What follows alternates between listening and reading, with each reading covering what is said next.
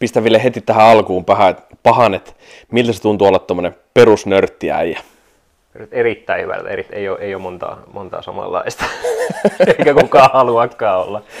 Kukaan ei halua olla se perusnörtti. Kyllä, kyllä. No niin, mulla on täällä vieraana omalla sohvallani tuossa ison sohvan toisessa päässä on hyvä ystäväni ja kollegani Ville Vileen. Tervetuloa Ville sohvalleni. Kiitos, kiitos, kiitos. Tämä on oikein, oikein mukava, mukava olla mukana. Me tässä sulatellaan vingsejä, sori kaikki vegaanit, mutta syötin nyt tuossa vings, vingsejä ja nyt nau, nautellaan podcastia. Ja niin kuin kuuluu, niin ihan hauskaa, hauskaa meillä täällä on. tuota, tulee. Kyllä, sanomista tulee ihan varmasti.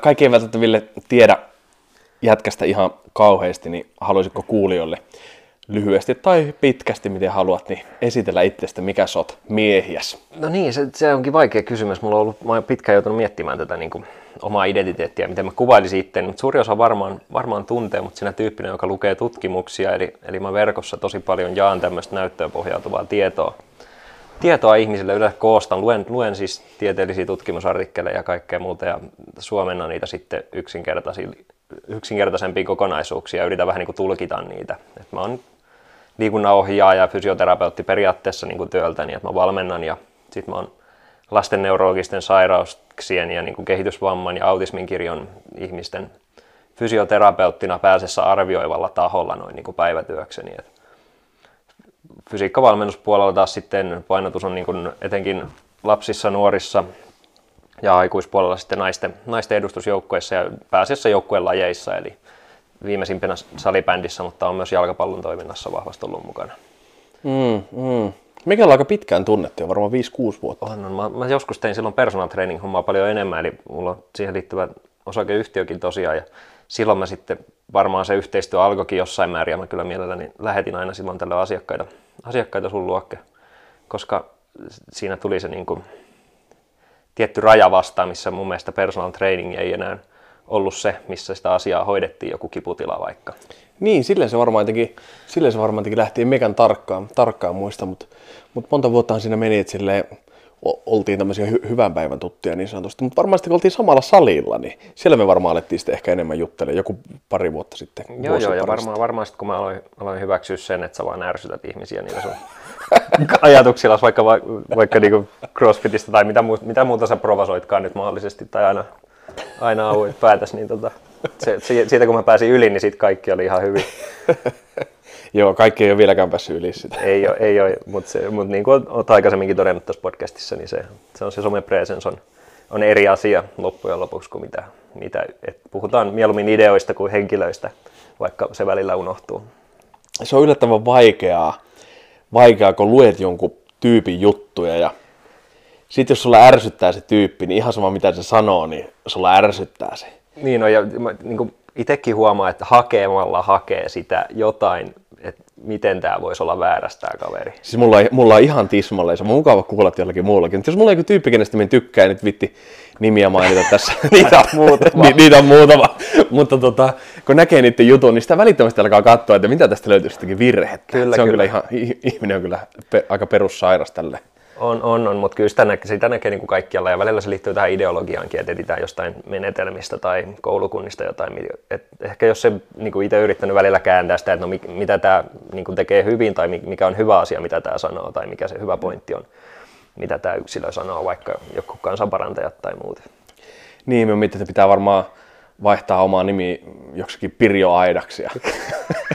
et jos vaihtaa kasvot, kasvot kauniiksi, kauniiksi naiseksi, niin tota... Onhan nykyään, filterit aika hyviä nykyään? Niin, nykyään joo. Joku Snapchatin filteri, niin sit jos mu- muutkin, mu- muutkin jaksaisi kuunnella meidän juttuja, kun ne olisi jonkun filterin läpi ajettu, niin mutta kyllä toi vaikuttaa ihan hemmetin paljon ja sitten toi on aika pelottavaa loppujen lopuksi silleen, että sitten kun pääsee siihen niin sanottuun guruasemaan, niin sitten se on ihan sama mitä sanoo, niin kaikki ostaa sen, koska se oot sinä. Joo, kyllä. kyllä että se on, ja sitten että se vähenee se faktantarkistuksen määrä sit niissä piireissä ainakin, ketkä niinku uskoo, uskoo sitä sanaa, että tosi siellä on sit niitä, jotka tarkastaa faktoja, mutta kukaan ei kuuntele niitä. Että se... Niin, kyllä, kyllä. Muista joskus, kun Niittokankaan Ateenkaan, Atelle shoutoutit, niin, Ne on terveisiä. niin, niin Atte ekaa kertaa oli, se oli vissiin seurannut näitä mun juttuja ja jossain, no Facebookissa silloin varmaan oli ja hmm. Sitten kirjoitin sen kylmä, sen kylmä artikkeli joskus sata vuotta sitten ja, ja, ja sitten niin, niin, niin, niin Atti oli sitten tota, niin, niin, lukenut se ja katsoi, että ihan hyvä artikkeli ja siitä tuli aika paljon silloin keskustelua ja sitten se oli alkanut katsoa niitä lähteitä ja sitten se oli huomannut, että, että joo joo, että, että eihän tämä ihan, tämä kaveri ihan suoraan sanonutkaan näin, miten mie olin, tota, niin, niin, mm. miten mie olin sen muotoilu, miten joku Cape Merking oli, oli sanonut sitä kylmä juttua, että se oli silleen, niin, niin moni ehkä, moni aika paljon lukee silleen, kat, tai miten se sanoisi tälle, että niin kuin, uskotaan suoraan, mitä se kyseinen kaveri, miten se referoi sitä tutkimustietoa tai jotain artikkelia, mutta sitten jos meneekin oikeasti katsoa niitä tutkimuksia, niin siltä ei välttämättä sitten tuukkaan se sama sanoma ilmiö. Aika monesti on tullut nähtyä itse sekin, että joku pistää tutkimuksia mm. jonkun blogitekstin perään ja sitten katsoo niitä tutkimuksia, niin ne, ne ei sano, Joo, se, ne ei sano yhtään Siellä ei sanota sanaakaan mikä sinne. Se voi olla, että se on ihan eri Niin, se on, iso ihan päinvastainen, että se on ymmärretty Kyllä. ihan väärin. Toi on aika, toi on silleen huvittavaa nykyään, että, että jos et pistä lähteitä, niin sinua ei arvosteta, niin, mutta sitten kun pistät ihan minkä tahansa lähtee siihen perään, sitten kun nykyään näkee Instassa varsinkin sitä, että ei, kun sinne ei voi linkata mitään, äijä ei ole. Instassa, mm. niin äijä ei tiedä. Niin, ei, kato, mä en ole kauhean valokuvattava ihminen. Niin, kyllä. en minäkään laita itsestäni niin, ei kuitenkin, niin, niin, niin sitten laitetaan vaan Joo. se, Kyllä. Laitetaan vaan se Vileen 2007. Joo, se on niin, niin, ihan, ihan, voi niin, hakea sitä. Niin, sitä ei voi ikinä hakea. Niin, se on niin ihan typerä, että miksi te laitatte tämmöisen, kun sitä ei voi hakea. Joo, ja sitten välillä unohtuu se, että niin kun että se lähteiden määrä ei ole välttämättä tärkeä, vaan se laatu. Että sit, monesti on, että mulla on tässä jutussa nyt näin, näin monta tieteellistä lähdettä, niin se olisi jotenkin parempi juttu. Niin. Ai mitä, tarkoitatko 150 lähettä, niin ei, ei ole aina parempi kuin kaksi lähettä. niin, niin ei, just se, just se että sit kun on semmoista niin garbage in, garbage out, että niin kuin roskaa otetaan sisään ja niin kuin kirjaimellisesti sitä suoletaan myös sit saman tien ulos. Niin kyllä, tai, tai sama tutkimus, niin toistetaan 50 kertaa. Joo, niin joo, sehän joo. on se sama tutkimus toistettuna 50 kertaa. Mutta siitä voisi ottaa vain yhden meta-analyysin ja siinä on se kaikki. Kyllä, kyllä. Ja sit just se, että onko se sitten yhtään parempi, että jos on meta-analyysistä poimii ne kaikki tutkimukset lähdeviitteeksi vai se, että käyttää sitä yhtä. Tai vaikka narratiivinen, narratiivinen katsaus on monesti vähän semmoinen tämmöinen kuvaileva katsaus, missä ei systemaattisesti haeta, haeta näitä juttuja, niin niissähän on, mä tykkään tosi paljon lukea niitä, koska joku on jo tislannut sen tiedon ymmärrettävään muotoon ilman mitään matemaattista analyysiä, mutta kun siinä on se vaan just, että se on voinut valikoida tietysti mitä vaan, mutta onko sitä silti ihan ok käyttää lähdeviitteenä, jos itse uskoo siihen, että se on silleen laadukas kuitenkin ja, ja ottaa sen kuitenkin kriittisesti sen sanoman vastaan. Niin, tuosta tuosta hyvä, hyvä juttu tuli mieleen, että nykyään puhutaan tosi paljon näistä uskomuksista, mutta sitten loppujen lopuksi kun mietitään niin tiedettä, niin tiedekin on tavallaan uskomus. Että se on kyse siitä, että, että kun siellä luet jotakin tutkimusta, niin se joudut luottamaan ja uskomaan siihen, että se, se tutkija, joka on tutkinut sitä asiaa, niin on toiminut eettisesti Kyllä. Ja, se on, ja se, se uskot sitä henkilöä, koska se henkilöhän ne testit on tehnyt. Eihän ole mitään, kun puhutaan aina tieteestä, että olisi joku, olisi joku se va- valtava semmoinen tiede, että tiede olisi niin joku mm. ihminen, jota uskoo. Tiedehän on kasa ihmisiä. Kyllä, jotka yrittää, yrittää mahdollisimman niin paljon selvittää asioita. Mutta mä, mä yleensä sanonkin vaan, niin kuin, olisiko tämä ollut joltain Lawrence Kraussilta tämmöinen fyysikko, fyysikkokaverilta tuli tämä ajatus alun perin, että ei niin puhu siitä, että uskoo johonkin asiaan, vaan enemmänkin, että asiat on todennäköisempiä tai vähemmän todennäköisiä. Ja tutkimukset yrittää niin kuin vastata siihen, mikä on todennäköisempää. Että unohdetaan se, että mikä on totta tai tarua tai mihin uskoo tai ei usko, vaan että mikä on todennäköisempää, että tapahtuu esimerkiksi. Niin, kyllä todennäköisyyksiä. Ja sitten oli jossain oli hyvin sanottu joskus tälle, että, että tiede ei tavallaan todenna, että mikä on totta, vaan se toimii käytännössä niin, että se disprovaa, että mikä, mikä ei ole mm. ainakaan totta. Kyllä, kyllä, eli ollaan, ollaan vähemmän väärässä niin sanotusti. Niin, kyllä, kyllä. Et, et, tota, siihen, siihen liittyen just tämä ajatus siitä, että on, on, onhan se periaatteessa olemassa varmaan se yksi totuus siellä jossain, mutta, mm. mutta ei me, me, meidän menetelmät ei ikinä saa sitä selville, koska ihminen on liian, vaikka jos puhutaan ihmisistä, niin liian monimutkainen järjestelmä siihen, että me pystyttäisiin sieltä tarkalleen poimimaan se yksi asia. Ja tämäkin on hauska, että tämmöisessä niin kliinisessä, kliinisessä näkövinkkelissä, niin sitten niissä tutkijoista on tullut semmoisia niin, niin sanottuja uusia guruja, kun toi, toi on niin tutkija, toi Gabet on tutkija tai toi joku Sergio on tutkija, niin se on jotenkin niin meitä parempi ihminen. Mutta sitten kun kuuntelet niitä samoja ihmisiä, vaikka Gabettia, niin ihan henkilökohtaisesti kun juttelet sen kanssa, niin sitten sit se niiden ajatusmaailma on ihan erilainen. Ei ne pidä itseään minään guruina. Mm. Et ne on vaan, että minä nyt tutkin näitä asioita, ja sitten ne saattaa sanoa, että hei, tehän te määrittelette kliinikkoina, että mitä me tutkitaan. Että koska te, te teette X asioita, sitten se tulee jonkun tietoisuuteen, että hei, tämä kaveri tekee tämmöistä asiaa, Gray Cook tekee FMS, ja sitten tutkijat alkaa, että mikä juttu FMS, aletaanpa katsoa, mikä juttu tämä on. Että sillähän se vähän menee, että se niinkö, tiede kuitenkin tiede pyrkii selittämään ilmiöitä, joita kliinikot on niin nähnyt. Joo, joo, eli tämä on just sitä, että kun monet aina sit niinku yrittää vähän niinku haukkua tiedettä siinä mielessä, että se tulee jäljessä, mutta sehän tulee jäljessä. Et, et, tyhmähän se sinänsä olisi luoda tiedettä perustuen mihin, että sun pitää olla joku teoria siinä taustalla ja teoria yleensä va- vaatii sen, että joku on ajatellut joskus jotain ja mahdollisesti jopa kokeillut sitä jossain pienissä piireissä, jonka jälkeen siitä tulee sitten se tutkimus ja se teoria siihen tutkimukseen. Niin mulla on jossakin vaiheessa alkoi hirveästi ärsyttää se, tämä tämmöinen tiede ja tieteellisyys siinä mielessä, että, että annettiin vähän niin ymmärtää rivien välistä silleen, että, että pitää aina odottaa, odottaa sitä, niin sitä yhtä huippua tutkimusta tai pitää odottaa sitä 20 tuota, niin, proofia mm. sille yhdelle tutkimukselle ennen kuin sitä voi alkaa tekemään, mutta eihän kukaan niin kuin, järkevä tutkija tämmöisellä niin esimerkiksi kuntoutuksen tai fysioterapian tai varsinkaan niin suorituskykypuolen alueella, niin eihän kukaan sano sille. En minä ainakaan niin. ikinä, ikinä nähnyt kenenkään tutkija niin suoraan sanomaan sillä tavalla. Niin, niin että ei käytännössä saisi tehdä jotain että ilman ennen kuin tulee. Niin, tulee. kyllä, että pitäisi olla joku hirveä proofi siihen, koska todennäköisesti meidän elinaikana niin ei tule proofia monenkaan juttuun, mitä, mitä me tällä hetkellä esimerkiksi tehdään päinvastoin on paljon siistimpää ehkä niin kuin lähteä sit siihen, että tekee jotain asiaa ja sitten saa joko proofia tai sitten toisaalta saa sen disproofin, eli tämmöisen niin kuin, että se hylätään sitten se teoria, että se onkin jotain muuta. Niin. Sitten voi taas lähteä miettimään, että okei, että, että jos mä sain hyötyä jollain menetelmällä ja sitten tutkimukset sanoo tasaisesti, että menetelmä ei ole hyvä, niin eihän se tarkoita, että sä teet jotain, niin kuin, tai että se sun koko homma on väärin, vaan siellä on joku muu tosi tärkeä asia, Kyllä. mitä sä teet. Mun mielestä niin Ben Waller sanoi hyvin tuolla toimi paremmin seminaarissa, terveistä vaan Benille tuskin kuuntelee, mutta, mutta anyway, mutta anyway, niin sanoi hyvin, että, että että on myös niin kliinistä evidenssiä. Että samalla tavalla niin fyssarit itse sillä klinikalla tekee sitä evidenssiä.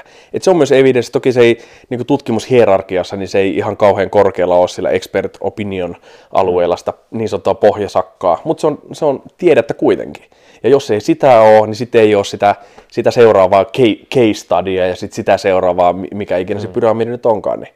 Joo, ja tämmöinen niin kuin, se termi niin practice-based evidence, eli tämmöinen käytäntöön pohjautuva näyttöhän on niin kuin, hyvä, hyvä mun mielestä tähän liittyen. Et tosi, arvostan kyllä tosi paljon ja sieltä saa paljon. Et enemmänkin se näyttö on siellä teoriana pohjalla, jota sitten sovelletaan käytännössä, josta syntyy sitten uutta, uutta teoriaa. Näin mä sen koen tällä hetkellä ainakin valmennuskentällä ja mm. niin kyllä fysioterapiassakin. Mm.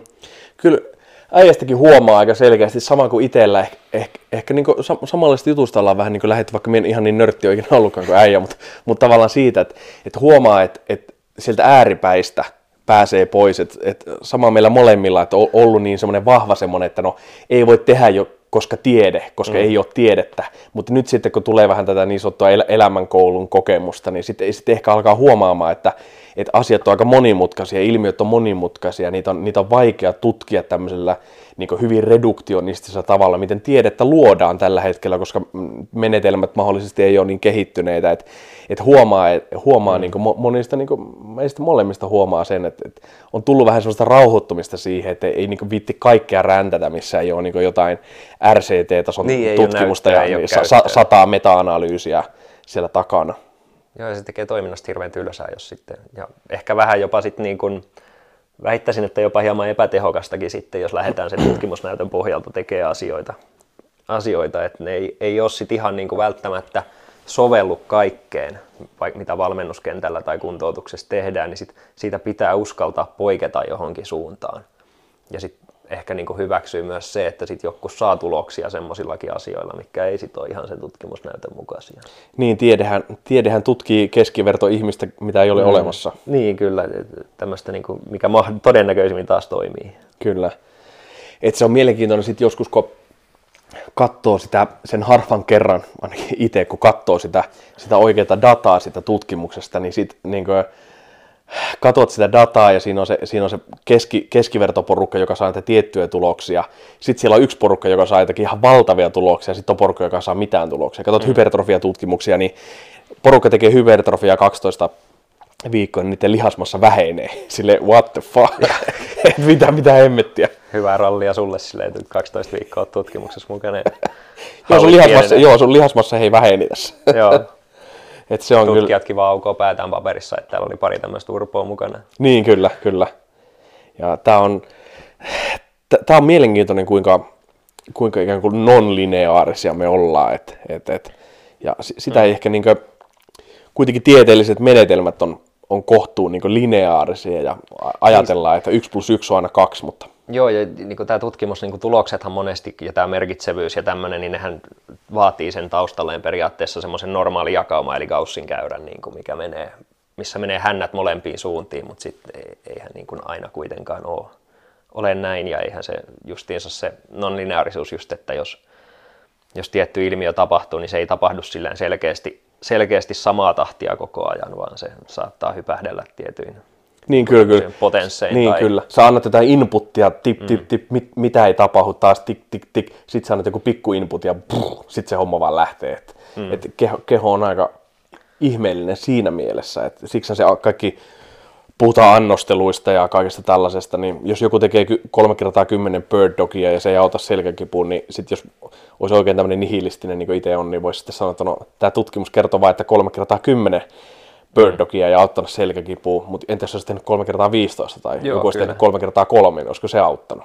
Niin kyllä, että se, se, sehän antaa taas semmoisen suunnilleen, suunnilleen arvio ja voidaan sanoa, että ainakaan tämä ei toiminut, mutta ei se sano, että mikä muu ei toiminut siinä Niin ympärillä. kyllä. Sitä on, ehkä, sitä on ehkä vähän käännetty siihen suuntaan sille, että yritetään niin sen, mikä on periaatteessa myös vähän vaarallinen ilmiö, että, että käytetään niin vajaata, vajaata tutkimustietoa niin vähän niin antamaan sitä semmoista niin uskottavuutta mm-hmm. sille omalle statementille. Että sehän, sehän ei ole koskaan niin ollut ikään kuin se tieteen semmoinen perusajatus, että pitäisi olla enemmän semmoinen bird's eye, bird's eye view, jos mm. voi sanoa, mi- miksi tämä on joku linnun, li, li, linnusilmä, Linnusilmä. linnusilmä Joku, joku kokonaiskuva siinä Niin, kyllä semmoinen kokonaiskuva. et- metsäpuilta et- meininki. Niin, kyllä, että ehkä sitä itekin, itekin aika paljon varmaan käyttää just semmoista cherry picking tyyppistä juttua, mutta sitten toisaalta aina ei ole semmoista, omistakaan jutuista, niin ei ole semmoista kauhean hyvää y- yleis, yleisdataa, jos voi sanoa, että et sit sit pitää yrittää hakea niitä, niitä, niitä todisteita sieltä täältä, että et, mm. et kyllä kai siihen jokainen, jokainen itse sortuu. Kyllä. No mitäs tota niin, niin sinusta on tämmöistä nimitystä käytettykö, mikä se oli, äh, nu, mikä, mikä asiantuntija se oli, nuoren, urhe, nu, nuoren urheilijan asiantuntija. Nuori, nuori, nuorten urheilijoiden valmennuksen asiantuntija. Asiantuntija. Miksi sitä haluaa sanoa, mutta siis Joo, aika monen sanahirviö. Miten, Vaikut, mites, vaikut, niin, vaikuttaa siltä, että mä oon vähän niin kuin profiloitunut tämmöiseen nuoren urheilijan harjoitteluun. Ja se voi johtua tietysti siitä, että mä oon möyhännyt aika paljon netissä siitä aiheesta ja sitten mä oon kirjoittanut toisaalta tämmöisen niin kuin e-kirjan nuoren, nuoren urheilijan fysiikkaharjoitteluun. Ja, ja se perustuu lähinnä siihen, että mun mielestä siitä on tehty aivan liian vähän materiaalia suomeksi, semmoista laadukasta käytännön materiaalia suomeksi, mikä keskustelee näistä ilmiöistä, mikä liittyy tähän nuorten urheilijoiden kasvuun, sanotaan näin. Hmm. Varmaan iso juttu tuossa on myös se, että, että Suomessa urheiluhan valmentaa amatöörit. Kyllä, ja, ja si- sille se on niin kuin, pitää antaa kaikki plussa ja pisteet sinne niille vanhemmille, jotka jaksaa sitä talkootyötä, Kyllä. koska se ei todellakaan ole helppoa eikä se ole aina hauskaakaan, että kun siellä on joku mamma tai isä, isä siellä sitten valmentamassa poika, poikansa joukkuetta usein, niin se on hyvin kuormittavaa sitten loppujen lopuksi. Se saattaa olla, että se silti maksaa tälle isälle se, se pojan harrastus siinä, siitä huolimatta tai vähintään päästään plus minus nollaan, eli sä et saa rahaa siitä valmentamisesta. Niin, Mutta mut ehdottomasti se luo sit heti semmoisen kanssa semmoisen ongelman, että siellä se taitotaso on huomattavasti matalampi. Niin, onhan se selvää, jos isä on insinööri, niin tuskin se nyt välttämättä ymmärtää mm. electron transport chainia ja Niin. krea- fosfokreatiinijärjestelmän Joo, ei, siinä ei toimintaa. paljon eikä, eikä välttämättä ymmärretä tämmöisiä kypsyyden ympärillä tapahtuvia ilmiöitä, varsinkaan mitään niin kuin just neuraalikudoksen tai lihaskudoksen vuorovaikutusta tai jännekudoksen muutoksia Niin kyllä, tämmöistä. Niin kun ei tunnu itsekään ymmärtää. ei, enemmän se on sitten niinku lähinnä sitä, että sit mennään sillä ohjelmalla, millä se on itsekin reenannut. Yleensä nämä valmentajathan on semmoisia, jotka joskus on reenannut ja, Niin kyllä. ja käyttää sit niitä ohjelmia ja niitä menetelmiä. Ja mitä pidemmälle mennään tuonne historiaan, niin sitä karumpia ne harjoitusmenetelmät on sitten ollut. Että. Niin, kyllä, kyllä, kyllä, kyllä. No, no mites tota, te olette vetänyt tuonne jalkapallofysioterapia-yhdistykseen tämmöisiä nuoren urheilijan, oliko se nuoren urheilijan Joo, fysiikkaharjoitus, jut, fysiikkavalmennusjuttuja, niin mikä teillä on siellä ollut sanomana? Joo, eli Suomen jalkapallofysioterapia-yhdistys yhdistys perustettiin tuossa jokunen vuosi sitten ja siinä minä ja Janne Ukkonen HJKsta, aivan huippukaveri, terveiset myös, ei varmaan kuuntele. Miksei Jaria kuuntelisi, mutta, Miksei niin? mutta tota, hänen kanssa ollaan vedetty pari, pari settiä tuosta nuoren urheilijan valmennuksesta. Ja on, on kyllä digannut, että me, ne on semmoisia yksipäiväisiä settejä ollut, missä just keskitytään tähän, että mitä oikeastaan tapahtuu siinä vaiheessa, kun se nuori urheilija kasvaa ja kehittyy. Ja miten se tulisi ehkä huomioida harjoittelussa, koska lapset ja nuoret urheilijat ei ole pieniä aikuisia, että se ei kuitenkaan ole niin kuin se sama harjoitusperiaate ei sinänsä käy välttämättä ihan yksi yhteen, varsinkin kun siinä on se murrosikä ja kasvupyräys, mitä nykyään ehkä jopa mun mielestä liikaa pelätään. Että ollaan, kun meillä ei ole oikeastaan hirveän hyvää näyttöä siitä, että se olisi jotenkin vaarallinen asia, mutta meillä on uskomus siitä, että se johtaa näihin rasitusvammoihin ja kaikkeen muuhun sitten se kasvupyrähyksen aikainen mm. harjoittelu. Mm-hmm. No minkä sellaisen vastaanoton ne koulutukset on saanut? Ky- kyllä mä oon digannut, että on tullut tosi hyvää palautetta ja on, niin kuin arvostelut on ollut pääasiassa hyviä. Et me ollaan vähän kokeiltu erilaisia konsepteja nyt, kun me ollaan pari koulutusta vedetty, että on ollut käytäntöä ja sitten ei ollut käytäntöä. Ja kyllä se käytäntö aina hyödyttää, mutta sitten kun puhutaan noinkin monimutkaisesta asiasta, kun me mennään kuitenkin kaikki ominaisuudet periaatteessa läpi ja se kasvu ja kehitys jossain määrin, niin tosi vaikea pitää kahden tunnin käytännön setti siitä, että mm, mikä mm. on oikeasti tärkeää. Mutta ollaan me toivottavasti saatu hyvä, hyvä kokonaisuus siitä, me kehitetään – sitä edelleen ja jatketaan tätä vielä. Varmasti tänäkin vuonna tullaan ehkä järjestämään, jos tämä korona tästä nyt vähän rauhoittuu. Niin, kyllä, kyllä. Tota niin, niin, niin, niin. Onko sitä Janne sitten kanssa, tämä oli kanssa fyssari, eikö niin? Joo, kyllä, ja on, on niin kuin, pääsiäis fysiikkavalmentajana hän tekee, tekee duunia, että tota, täällä kosmetiikkaa. Mik, mikkisäätö. Tota, joo, niin tota, joo, joo, ja käynyt ihan Espanjassa asti kouluttautumassa tämmöisessä niin kuin fysiikkaharjoittelussa. Oho. Et on, on kovin ja tutki, tutkinut mies myös itsekin ja tämmöinen perehtynyt mies asiaan. Okei. Okay. No miten tuommoinen niin nuoren urheilijan fysiikkaharjoittelu, niin miten se eroaa tämmöisestä niin vanhan urheilijan fysiikkaharjoittelusta? Ikälopun urheilija. Mä ehkä vielä painottaisin niitä niin kuin ihan perusjuttuja tota siinä, että että me, miten se rakennetaan se harjoittelu ja ehkä vielä enemmän peruuttelisi sinne ja katsoisi, että se laadukas liike ja se pohja on hyvällä mallilla, mallilla ennen kuin me lähdetään niin kuin tekemään monimutkaisempia asioita. Et ne ei tarvii niin kuin kehittyvä nuori, kun se, varsinkin sitten kun se menee siihen murrosikään ja se tulee kaikenlaiset hormonipiikit ja lihasmassaa tulee lisää voimaa. Kaikki toimii periaatteessa tosi hyvin. että ei tarvita mitään hirveän suurta kikkailua loppujen lopuksi siihen, että saadaan tuloksia. Kun sitten mennään vanhemmaksi, niin se saattaa olla semmoista vähän – vähän enemmänkin kuin ihan perusvoimaharjoittelua, mitä se vaatii. Sitten voi olla, että pitää oikeasti niin kuin miettiä niitä nopeusominaisuuksia eri tavalla tai jotain mm, muuta mm. vastaavaa. Mm, mm. Ehkä itsellä on vähän semmoinen kela, että vähän liian nopeasti yritetään saada liian paljon. Joo, ja se, se tässä on ehkä yksi ongelma, että yksi, mistä mä oon tosi kriittinen kanssa, on se, että Suomen valmennuskulttuuri en voi yleistää muualle, mutta ainakin Suomessa on huomannut siihen, että se C-junioreiden piirimestaruus on tosi tärkeä juttu ja sen takia harjoitellaan sit siihen nähden, että se olisi niin kuin tosi tärkeää, vaikka oikeasti pitää miettiä sitä, että me halutaan A, no totta kai kaikkihan haluaa sen, että se omasta joukkueesta mahdollisimman moni urheilija pääsisi huipulle ja korkealle urheilemaan, mutta B, meidän pitää miettiä myös sitä, että näistä urheilijoista pitäisi tulla sellaisia ihmisiä, jotka liikkuu lopun elämäänsä aktiivisesti, koska se olisi kansanterveydelle todella tärkeä asia. Niin onko siinä vaiheessa järkeä sitten rupea kuormittaa hyvin suurella volyymilla siinä tosi niin kuin nuorella iällä jo ja viedä vähän liian pitkälle sitä hommaa. Niin, se on vähän se ongelma, mutta sitten kuitenkin ne, ne lapsetkin haluaa voittaa. On, on, joo, ite, itekin muistaa junnuna, ne ei sitten mielellään, hä, mielellään häviäkään. Ei tietenkään, mutta just tämmöistä niin kuin, jonkinnäköistä ohjaustahan siinä pitää olla tietysti mukana ja ehkä sit sitä voi ohjata sitä eri tavalla sitä näkemystä siihen, että keskitytään tiettyihin asioihin, eihän se voittamista ehkä se kuitenkaan. Mm-hmm. Mm. Mutta ehkä se niin harjoittelun kovuus ja tämmöinen se mielekkyys on kuitenkin tosi tärkeä asia siellä taustalla. Niin, ehkä... Tämä on vaikea asia. Niin joo, on, on, ja on, onhan se tavallaan tämmöinen fysiikkaharjoittelukulttuuri, niin onhan se aika paljon niin voimistunut tämmöisen nuoren urheilijuudessa. Kyllähän nykyään paljon näkee tuolla jalkapallo, jalkapallojutuissa ja lentopallojutuissa, missä, mitä itse on ehkä päässyt vähän enemmän näkemään, niin kyllä sillä tehdään kaikkea niin sanottuja aktivoivia alkulämmittelyitä, vähän, vähän mennä, tehdään jopa kyykkyjäkin ja vähän kuntopiiriä ja kaikkea tällaista. Että kyllä se on pikkuhiljaa ehkä niin hitaastihan se on menossa sinne suuntaan. Et ei, en muista, oliko meidän ikäisenä, kun minä treenasin, niin Junno, niin oliko silloin kauheasti mitään fysiikkaharjoittelua niin. ala-asteikäisenä, että, että ehkä sitä ei ollut. Joo, kyllä, ja ehdottomasti jo eteenpäin ollaan menty ja tieto kasvaa ja tämmöinen niin osaaminen kasvaa ja sitten paljon käytetään nyt hyödyksi myös niin kuin myös junioreissa alkaa olemaan sitä ammattitaitoisempaa valmennusta ehkä, ja lajiliitot on ottanut vähän vastuuta kanssa, esimerkiksi tässä niin kuin kypsyys, kypsyyden mittaamisen ja tämmöisen arvioimisen niin kuin opettamisessa, esimerkiksi palloliitto tekee siinä tosi hyvää työtä, ja, eli opettaa tätä PHV, tätä pituuskasvuhuippunopeuden seurantaa esimerkiksi mm-hmm. joukkueille. Okei, okay, okei. Okay. No miten tota niin, niin mikä sun, sun semmoinen filosofia on tämmöiseen niin fysiikkaharjoittelu, jos nyt ei välttämättä puhuta suoraan sitä nuoresta urheilijasta, mutta tälle, tälleen yleisesti, niin mit, mitä sulla on semmoisia omia perus, perusprinsiippejä, minkä pohjalle itse pohjaat omia juttuja?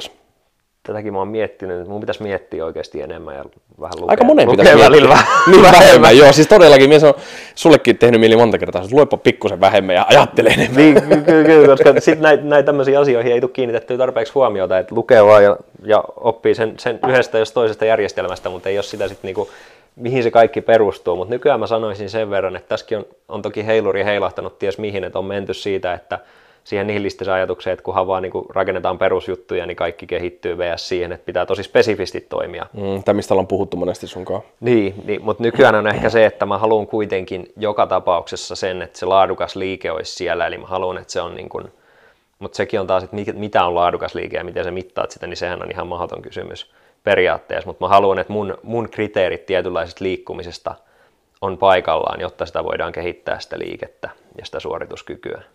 Mm, mm. Toi on hyvä toi, toi tommonen liikkeen laatu, että, että se on mielenkiintoinen, kun eihän sitä voi, kukaan voi oikein määritellä, mitä se, mitä se laadukas liike tarkoittaa. Sitten me kuitenkin periaatteessa, niin kun me pistetään tuosta 50 ihan semihyvää fysiikkakoutsia tai pyssäriä, niin kyllä me suurin piirtein osataan sanoa, mikä on laadukasta liikettä ja mikä ei. Mutta ei me oikeastaan osata selittää, että miksi se on laadukasta. Kyllä, kyllä. Ja sitten tota, toinen tämmöinen tärkeä filosofia tuossa fysiikkavalmennuksessa on, että kuitenkin niin se fysiikkavalmentajan tärkein pesti on pitää se pelaaja siellä kentällä ja suorittamassa, mistä me ollaan puhuttu aikaisemminkin. Eli että, että jos, jos suorituskyky kehittyy, mutta pelaaja on saikulla sen jälkeen tai sen ympärillä, niin sehän on turha pelaaja. Niin ei. Mikä se on se, tota, niin, niin, olisiko, olisiko se Fergus Connelly sanonut tuossa kirjassa, että best ability is availability. Kyllä. Että jos, tota, niin, niin, jos pelaaja on loukkaantunut, niin ei sillä, sillä tee yhtään mitään. Et musta niin tyhmin virhe, mitä voi koskaan tehdä, on, että pelaaja loukkaantuu fysiikkaharjoittelussa. Joo, kyllä, ja se, sekin just siitä, että kaikista niin kuin tärkeintä on pitää ne pelaajat sinänsä ehjänä, mikä on sekin tosi vaikea konsepti, koska me ei taideta tietää hirveän hyvin, mikä pitää pelaajat ehjänä. niin, kyllä. Et, et, et, niin kuin, koska eihän niin kuin tutkimuksetkaan osaa vastata siihen, että jos ne osais vastata, niin ei meillä olisi loukkaantumisia. Vaikka... Niin, eihän me olla ikin, ikikuuna päivänä käytetty niin paljon aikaa ja vaivaa esimerkiksi takarisen vammojen ehkäisyyn, ja silti takarisen vammat vaan nousee Kyllä, kyllä, ja sitten monesti syytetään sitä, että ne ei tee sitä, mitä me käsketään. No, siinä on taas sitten toinen ongelma. Niin, että... kyllä. Miksi ne ei tee niitä? Niin. niin.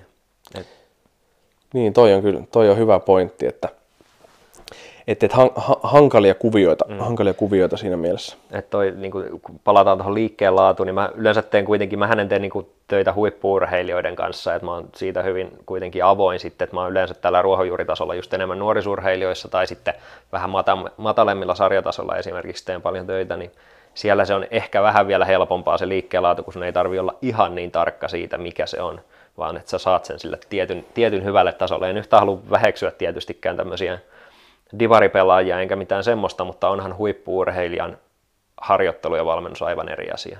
Niin, kyllä sillä on kuitenkin, siinä on pieni ero, että onko joku maailman huippu vai onko se piirimestari, niin siinä on kuitenkin pari, pari semmoista leve, leveliä ja tasoa, tasoa välissä. Kyllä, ja vaikka jos on vaikka, niin kun, otetaan vaikka yleisurheilusprinteri, jos sä oot Suomen, Suomen top 10 vaikka nuorissakin sprinterit nainen tai mies, niin onhan se eri asia katsoa sen juoksutekniikkaa, kun mennä tuonne paikalliseen jalkapallo- tai salibändijoukkueeseen katsoa heidän juoksutekniikkaa. Toinen on he, selvästi helpommin korjattavissa ja havaittavissa, sanotaan niin, näin. Niinhän se on, niinhän se on. No mitä sulla itsellä tuossa ajatuksia, aika paljon ollaan sunkaan, sunkaan näistä juteltu, mutta mut tämmöistä yleisestä, yleisestä, mikä on niin fysiikkaharjoittelussa tälleen vallalla, että jahdataan niitä niin sanotusti ne, niitä numeroita sillä salilla, että, että te, te, tehdään duunia jonkun urheilijan kanssa ja sen kyykky, takakyykky nousee 20 kiloa mm. kesäaikana ja sitten boostataan sitä, että hei nyt, tuota, niin, niin, nyt on fysiikkaharjoittelu tehty hyvin, kun painonnostotulokset nousi, niin mitä sulla itsellä tästä ajatuksia? Mä oon joskus haukunut päätä yhdelle kollegalle, kollegalle ja ystävälle Pekalle siitä, kun hän sanoi mulle silleen, että että valmentaja aukoo päätään hänelle, kun tota, salilla tulokset on noussut, mutta kentällä se ei näy ollenkaan. Ja mä pidän edelleen sitä, niin kuin, sitä point, niin kuin totuutena, että se valmentaja oli oikeassa. Eli jos se ei näy siellä kentällä periaatteessa, mitä siellä salilla tehdään, niin se on, se on käytännössä turhaa, turhaa työtä noin niin kuin joukkuelajeissa ainakin. Niin, se on varmaan ehkä osittain se, että kun se on ollut meille se mittari niin fysiikkakoutseina, että miten me voidaan mitata sitä, sitä kehittymistä. Se on, vähän vaik- se on paljon vaikeampi konsepti, ja niin kuin ollaan sunkikaan monesti puhuttu sitä, että se vaatii semmoista epämukavuusalueelle menemistä, että et, et niin pystyy mm. tarkastelemaan näitä ilmiöitä niin paljon laajempana kokonaisuutta. Ei se ole vaan tämä, mitä tällä salilla tapahtuu, vaan, vaan mitä niin muuallakin tapahtuu. Kyllä, mutta sitten taas päästään tähän niin kuin tässä tulee se suuri ongelma siihen, että me mennään jostain, mikä on tosi helppo mitata, johonkin, mitä on äärimmäisen vaikea mitata, esimerkiksi pelimenestys tai, tai niin kuin ketteryysominaisuudet, eli tämmöiset, niin kuin, miten se pelinopeus tai nopeus näkyy siellä kentällä, kun sulla on kaikkea muutakin tehtävää. tehtävää. Et helpompi se on jossain yleisurheilussa tai winnissa, kun katsotaan vaan sekkarista aika, ja se kertoo meille aika lailla sen, että onko se salitulos vi- siirtynyt sinne mutta sitten kun mennään jalkapalloon tai johonkin lentopalloon, niin se onkin paljon vaikeampi asia.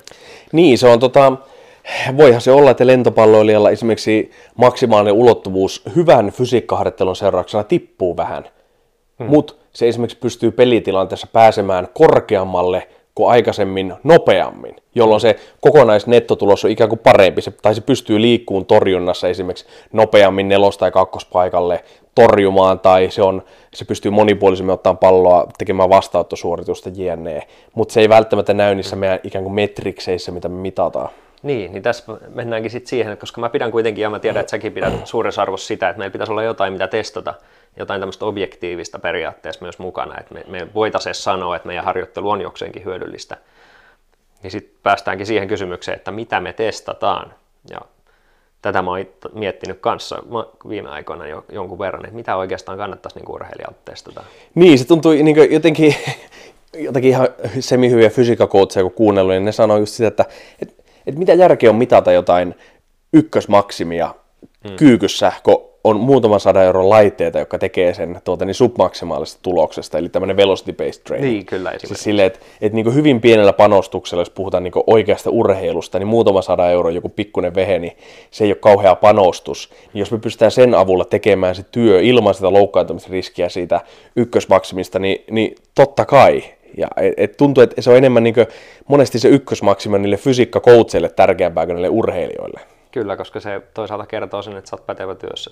Silleen niin kuin, niin. Se, tai se voi kertoa sen, että jos sä saat sen urheilijan kyykyn paraneen, niin sä voit sanoa siitä, kirjoittaa siitä nettiin ja sanoa, että sä oot hyvä coachi, koska sä tiedät, miten se Niin, ku, ku, kuudessa viikossa NHL-pelaajan takakyykky nousi. Niin, kyllä. No totta kai se nousi, kun se oli kuukauden ryypännyt ja se, se takakyykky tulos oli 20 kiloa alempi, alempana kuin se perustaso. Niin se, se olisi jo parantunut viikossa, kun niin, se olisi alkanut niin, kun se olisi lopettanut sen ryyppäämisen. niin, Mutta mut toi luo just tosi vaikeita kysymyksiä tähän kaikkeen. Niin mitä, mitä vaikeammaksi lajiksi mennään, että toki voimannostossa on helpompi, jos kyykkytulos paranee, niin kyykkytulos paranee. Niin kyllä, kyllä. Aivan sikahelppoa hommaa, ei tarvitse paljon. Ja siinäkin voi käyttää submaksimaalista testiä ja on ehkä niin, toivottavaa niin, käyttää kyllä, ihan maksimi, ykkösmaksimi, että kannata voimannostossa tai painonnostoskaan niin monien koulukuntien mukaan tehdä, mm, tehdä kyllä. Niin usein. Niin, on, kyllä. On sitten näitä kahjompia koulukuntia, missä heikot ei selviä. Niin, kyllä. näitä itä-eurooppalaisia, mutta ne, kyllä. ne on sitten eri asia. Kyllä, ne on ihan, ihan eri gameja niin sanotusti.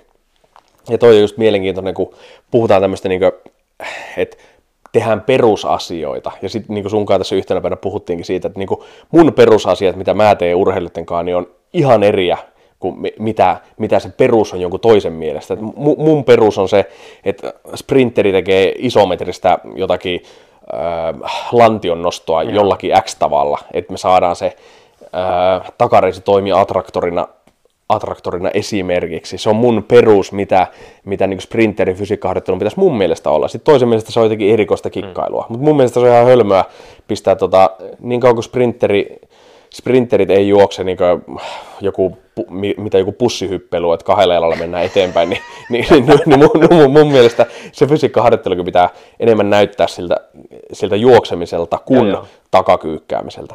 Joo, joo.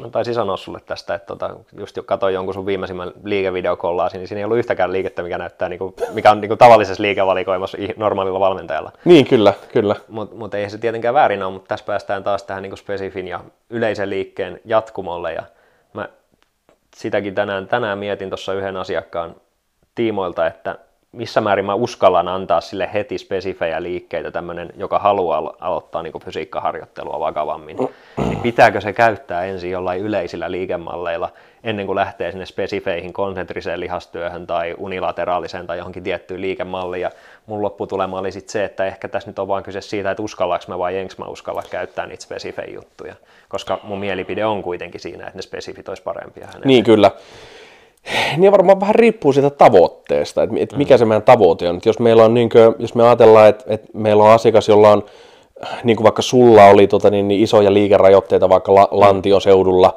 ja sitten tota, niin, olit siellä mun kurssilla Oulussa, niin sitten kun mä, mä näytin siellä jotakin asioita, mitä, mitä voisi tehdä, jotka on aika spesifejä, ei voi sanoa, että ne olisi mitenkään niin perusjuttuja, mutta ne on mulle perusjuttuja. Niin sitten me kuitenkin nähtiin, että kun sä teit niitä asioita, niin sitten sulle tapahtui niitä hyvin spesifejä adaptaatioita, mitä me haluttiinkin niillä harjoituksilla. Mm. Jos me olisin pistänyt tekemään takakyykkyä, niin todennäköisesti niitä vaikutuksia ei olisi tapahtunut. Niin kyllä. Todennäköisesti se olisi kääntynyt itse asiassa jopa pikkusen enemmän sinne suuntaan, mihin me ei nimenomaan haluttu sinua. Joo, ja takakyykkyjähän mä olin tehnyt viimeiset kuusi vuotta samalla vaivoilla, että niin kyllä. ei ollut muuttunut niin sillä, kyllä, että mä teen samaa asiaa toistan et ehkä mä näen, että siinäkin se nuorten urheilijoiden harjoittelu on sallivampaa, että se sallii tämmöisen yleisen harjoittelun ja silläkin saadaan hyvää tulosta aikaiseksi, mm. vaikkapa niin kuin ihan kyykkäämisen maastavedon opettelulla tai vaikka kehonpainoharjoitteilla.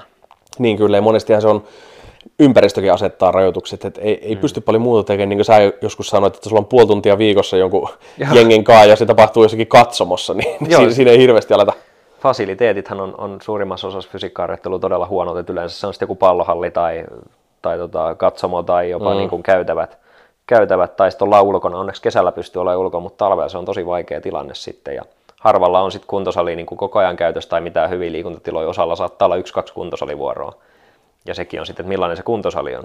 Et... Niin, ja mahtuuko siellä 20, 20 naista tai miestä tai henkilöä, miten niin. sitä sanotaankaan, niin mahtuuko tuota, niin, niin ne tekee yhtä aikaa siellä. Sitten jos siellä on kaksi tankoa, niin, niin se on vähän... Kyllä, mutta, mutta siinäkin mennään taas tähän niin kuin, semmoisissa tiloissa, missä ei ole hirveän hyviä välineitä, niin tämmöinen spesifiharjoittelu on jopa parempi. Niin kyllä. Koska siellä on tyylin käsipainot tai levypainot ainoastaan, niin niillähän saa tehtyä tosi siistejä hommia mutta ei niillä mitään takakyykkyä saa tehdä. Niin ei tosiaan, niin ei, kyllä. Et ne vaatii niin kovat kuormat siihen. Mutta sitten tosi hyvin pystyy tekemään jotain tosi tarkkaa rytmitettyä hommaa tai jopa jotain vähän tämmöistä dynaamisen järjestelmiä hommia, missä on niin kuin epästabiileja tai variabiliteettia Mm, mm, niin kyllä, kyllä, kyllä. Tämä on vähän semmoinen, että monesti ne hyvät fasiliteetit sit saattaa loppujen lopuksi tappaa sitä luovuutta. Sitten jos sulla on pelkästään se tota niin, niin, 10 kilon tota niin, niin, levypaino, mm. niin sit sun, se on ainoa mikä sulla on, niin sitten se vaatii vähän sitä coachin semmoista innovointia ja innovaatiota. Joo, joo, jos mulla olisi kymmenen kyykkyräkkiä, niin kaikki kyykkäisi. Niin, totta kai, kyllä. Mitä sitä käyttää, olla niin, kyllä, kyllä. olla käyttämättä sitä. Niin. Toki varmaan siihen turtuisi aika nopeasti ja keksisi jotain muuta, mutta, mutta ehdottomasti juuri näin. Ja, ja varsinkin kun otetaan huomioon, kun puhutaan kuitenkin lähes poikkeuksetta semmoisesta lajista, miinus sitten semmoiset, missä oikeasti halutaan jotain maksimivoimaa mahdollisesti kehittää, niin suurin osa lajeista hyötyy ihan vaan siitä, että painot on aika kevyet loppujen lopuksi. Niin kyllä. Että se teho on suuri ja, niin, tai kyllä. sitten rajoitetaan muulla tapaa sitä tehon tuottoa vaikka viemällä toispuoleiseksi se liike. Niin mun mielestä se iso ongelma fysiikkaharjoittelussa on se, että kun se meidän fysiikkaharjoittelu on mennyt siihen, että tehdään tosi raskailla kuormilla ja se on, että no niin, pitää olla raskaat kuormat, koska Hennemanin prinsiippi ja jne. Ja niin, halutaan aktivoidaan, ne, niin, aktivoidaan niitä hita, nopeita lihassoluja, koska ne tulee vasta mm. niiden hitaiden jälkeen jne. Niin sitten meillä on käynyt niin, että ne ikään kuin ne lähestymissarjat, missä ollaan siellä 20 prossaa, viiva, viiva 50 prossaa, 60 prossaa siitä yksi RMstä, niin sitten me tehdään siellä ihan mitä sattuu. Me ollaan tosi semmoisia slopeja ja hitaita, semmoisia tosi niin kuin epäkoordinoituja, koska se olisi kuitenkin se alue, missä, missä, missä voisi olla mahdollisesti jopa suurin hyöty siitä fysiikkaharjoittelusta. Että kun me tehdään vaikka takakyykkyä, jos tehtäisikin, niin me tehtäisikin 20, 30, 40, 50 prosenttia, se menisikin täyteen hyppyyn. Ja se, siinä on se täys intentio mm. tuottaa sitä voimaa. Mutta kun me tehdään se vaan silleen, että heitä on lähestymissarja, niin, niin, niin, eihän, eihän, niin eihän sitä mitään hyötyä. Kyllä, mä tykkään tuosta sanasta intentio, että mm. se on, se on niin kuin tosi tärkeä mun mielestä nykyään ehkä määrittää, että se intentio tehdä on eri asia kuin se intensiteetti, millä niin kuin tehdään niin kuin paino kuormallisesti. Niin, kyllä, kyllä. Ja sitäkin yrittää aina opettaa niin omille, omille noille harvoille urheilijoille, kenen kanssa sit, niin enemmän tekee, että et, et aina pitää olla se intentio tehdä täysillä ja aina pitää tehdä hyvin. Et y- yhdenkin, yhdenkin sprinterin kanssa tehtiin vähän semmoisia, semmoista boksihyppelyvariaatiota, niin sitten mä niin sanoin, että, että aina kun me hypitään tämmöiselle pikkuselle boksille, mikä oli 30 senttiä korkea, mihin lapsikin mm. pääsee, niin sitten mä sanoin niin sille, että tätä boksia pitää niin kunnioittaa. Et kun tähän mennään ja aletaan hyppimään, tehtiin sellaista, hypittiin kahdelle, kahdelle sen boksin päälle ja tultiin yhdelle alalla, sitten niin kierrettiin, olet varmaan jossakin yeah. videolla joskus nähnyt, niin, tota, niin just sitä, että, että sitten kun sitä ei kunnioita sitä boksia, niin sitten tulee niitä huonoja suorituksia, sitten tullaan mm. pikkusen puolihuolimattomasti siihen boksin päälle, koska se on matala, ja sitten pyörätä joku nilkka. Ja sitten mm. kun se pyörähtää se nilkka, niin kolme viikkoa oli siinä. Niin silleen, että, että sitä pitää aina niin kuin, mitä tahansa me tehdään, niin me, meillä pitää olla se intentio tehdä sitä suoritusta niin täydellinen. Jokainen suoritus pitää olla aina täydellinen. Joo. Koska silloin kun, me ei, silloin kun me pyritään siihen täydellisyyteen, niin silloin niitä hyviä asioita tapahtuu. Mutta liian usein se iso osa siitä, siitä harjoittelu, siitä ikään kuin sitä prosessista, sitä, niin kuin jos se yksi harjoitus on se 100 prossaa, niin sitä on aika, niin kuin, aika iso, iso prosentti on semmoista, että tehdään pikkusen sinne päin. Ja sitten kun tehdään pikkusen sinne päin, niin sitten tulokset on pikkusen sinne päin. Kyllä, kyllä. Että se on tämmöistä mieletöntä se tekeminen niin sanotusti, että siinä ei ole niin, se... niin, siinä ei ole niin päätä eikä häntä. Että te, tehdään, niin kuin, tehdään vähän niin kuin, tehdään vähän tehdään vähän sinne päin, että voidaan sanoa mm. ja laittaa someen kuva, että kävin puntilla, Kyllä. kävin salilla, tein fysiikkatreenin. Mutta sitten sit taas totuus on lopulta se, että jos sprinttejä tai painonnostoa tai hyppyjä tai muuta ei tee hyvällä intentiolla, niin tuloksia ei tule. Niin, se, on, niin, se on kyllä osoitettu ihan. Niin kyllä, sehän varmaan tuossa niin velocity-based trainingissa niin. ikään kuin on se, vaikka siinä olisi muutakin hyötyä, että nähdään vähän nopeusvoimakäyrää jne, päästään päästään paremmin näkemään ne reps in reserve ja jne, kaikki mm. tällaiset hienot jutut, mitä ne tulee mukaan, mutta varmaan, varmaan suurin tekijä on siinä se intentio, koska se urheilija näkee sen, että et, et, okei, okay, to, niin kyllä, kyllä, toi kaveri, toi pistikin ton etukyykyn niin 0,72 mm. ja mulla oli 0,52, niin sitten se haluaa, niin se haluaa päästä siihen samaan, mihin se toinen. Kyllä, ja tässä tullaankin, niin kuin, tullaan kyllä aikuisillakin. Kyllä mä oon aikuisilla huomannut samaa, varsinkin miehillä. En tiedä, miksi naiset tekee yleensä mun käskystä paremmin asioita. Mutta lapsilla ja nuorilla kanssa sama homma. Miten ne saadaan oikeasti tekemään kovalla intentiolla? Koska jos valmentaja sanoo, että nyt spurtatkaa täysiä tänne, niin se saattaa toimia ihan nuorilla lapsilla, jotka tykkää vain juosta kovaa. Mutta sitten kun mennään siihen just siihen niin esimurrosikäiseen, murrosikäiseen, niin ei niitä aina huvita juosta kovaa. Ei, koska ne, Varsinkaan ne, Koska ne, ne ei niinku tiedä, mitä tarkoittaa juosta kovaa. Mietin mun siskonpojan kanssa silleen, että minä juoksin sen perässä ja työnsin selästä sitä, että se liikkuu. Tai sitten mä tein silleenkin, että mä otin paksun kuminauhan ja vedin sitä perässä. Se, oli, se oli ehkä 10 vuotta, 10 vuotias silloin tai 11 vuotias. Mutta se opetti sitä, koska että eihän toi voi olla noin hidasta tuo juokseminen, että sä oot nopea. Ja nyt se on, nyt se on itse asiassa se on, se on ihan nopea, ikäluokkansa tai niin joukkueensa nopeampia. Et, et, se pitää olla se intentio siinä, pitää oppia tuntemaan, että miltä tuntuu juosta nopeaa, koska niin kuin, ei tuommoisella kymmenenvuotiaalla lapsella sillä ole mitään hajua, mitä tarkoittaa juosta nopeaa. Niin, se, on, se on hyvin abstrakti käsite Niin, niin mitä niin. Ja sitten kun se on täysin tavoitteetonta, kun sulla on joku viiva tässä ja sä et periaatteessa edes kilpaile kenenkään kanssa, jos kaikki juoksee yhtä aikaa, niin se on tosi vaikea kilpailla siinä, että kuka on niin kuin nopein periaatteessa. Mm vaan että se pitää olla lähempi se kilpailu. Sen takia mä tykkään vaikka rallittaa niin kuin kahta urheilijaa keskenään. Että mm, teistä, kyllä, kyllä. Mulla ei ole valokennoja näyttää kaikille. Mm. Se, olisi, se olisi hyvä, jos saisi valokennojen kautta toisaalta palaa niin, kyllä, kyllä. vaihtoehtoisesti. Mutta se on niin abstraktia juoskaa kovaa tolle viivalle. Niin, niin kuin jossain joku coachi sanoi joskus tälle, että se oli kysynyt urheilijalta, montako leukaa menee, ja urheilijalta että no kahdeksan leukaa. No montako menee, jos hän laittaa allikaattoreita siihen alle? No ehkä 15.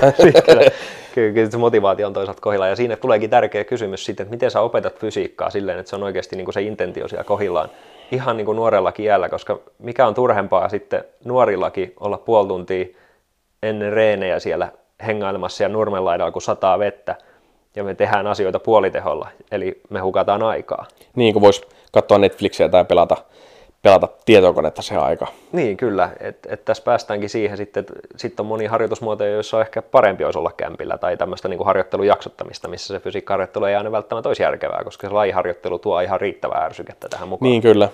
kyllä se ehkä tommonen, niin kuin, tommonen ikään kuin peli, peli ja kilpailun näkökulma pitäisi sitten kuitenkin olla myös sillä salilla, että et siinä, on, siinä on joku semmoinen, jo, joku mitä vasten kilpailla, mm. mutta herkästi se menee siihen, että kuka nostaa eniten penkistä tai Kyllä, mutta mut se, sehän siinä just on, että maksimivoima pakottaa se intention esiin, koska muuten sä niinku periaatteessa niittaat itse sen painon alle. Että niin, kyllä, kyllä. Ja siinä tulee mukana häpeää tai epäonnistumisen tunnetta sitten, että siinä, mutta sitten jos sulla on 40 prossaa painoista, niin että sä epäonnistu, vaikka sä teet sitä asti sen. Niin kyllä. Kyllä se näkee tosi paljon. Mulla on ihan, ihan hyviä niin urheilijoita ollut tuossa valmennuksessa aina välillä ja sitten sit näkee, että et, niin urheilijoiden fysiikka, niin, niin jalkapallossakin, ammattilaisjalkapallollakin, niin, niin voisi olla niin aika paljon parempi. No, siis sillä tavalla, että niin ihan tämmöisiä yksinkertaiset, pistät asiakkaan tai urheilija istumaan penkille ja sitten sen pitää mun läpsystä nousta sitä penkiltä ylös ja hypätä mm. niin kestää vaan hemmetin kauan, että pääsee siitä istumasta ensin siihen niin nollakulmaan, mistä vasta aletaan niin nousemaan ylös. Joo. Ja sitten kun on joku vähän parempi urheilija, joka on tehnyt, joka on tehnyt vähän niin järkevää fysiikkakoutsausta, niin sitten se oikeasti niin lähtee. Se, se on niin nopea, se lähtee niin välittömästi. Et se on niin tuommoisia asioita ei niin sille opeteta, koska se syväkyykky, jne, mitä tehdäänkään, niin se opettaa sitä, että hei sä voit olla hidas. Mm. Koska urheilussahan ei voi ikinä olla hidas, koska se on aina viimeinen. Tai sitten ainakaan ikinä voita. Kyllä. Koska hitaudella ei, niin kuin, harvassa lajissa pärjää hitaudella. Kyllä, tai ainakin niin näistä lajeista, mistä me puhutaan. Niin, niin, niin, niin kyllä.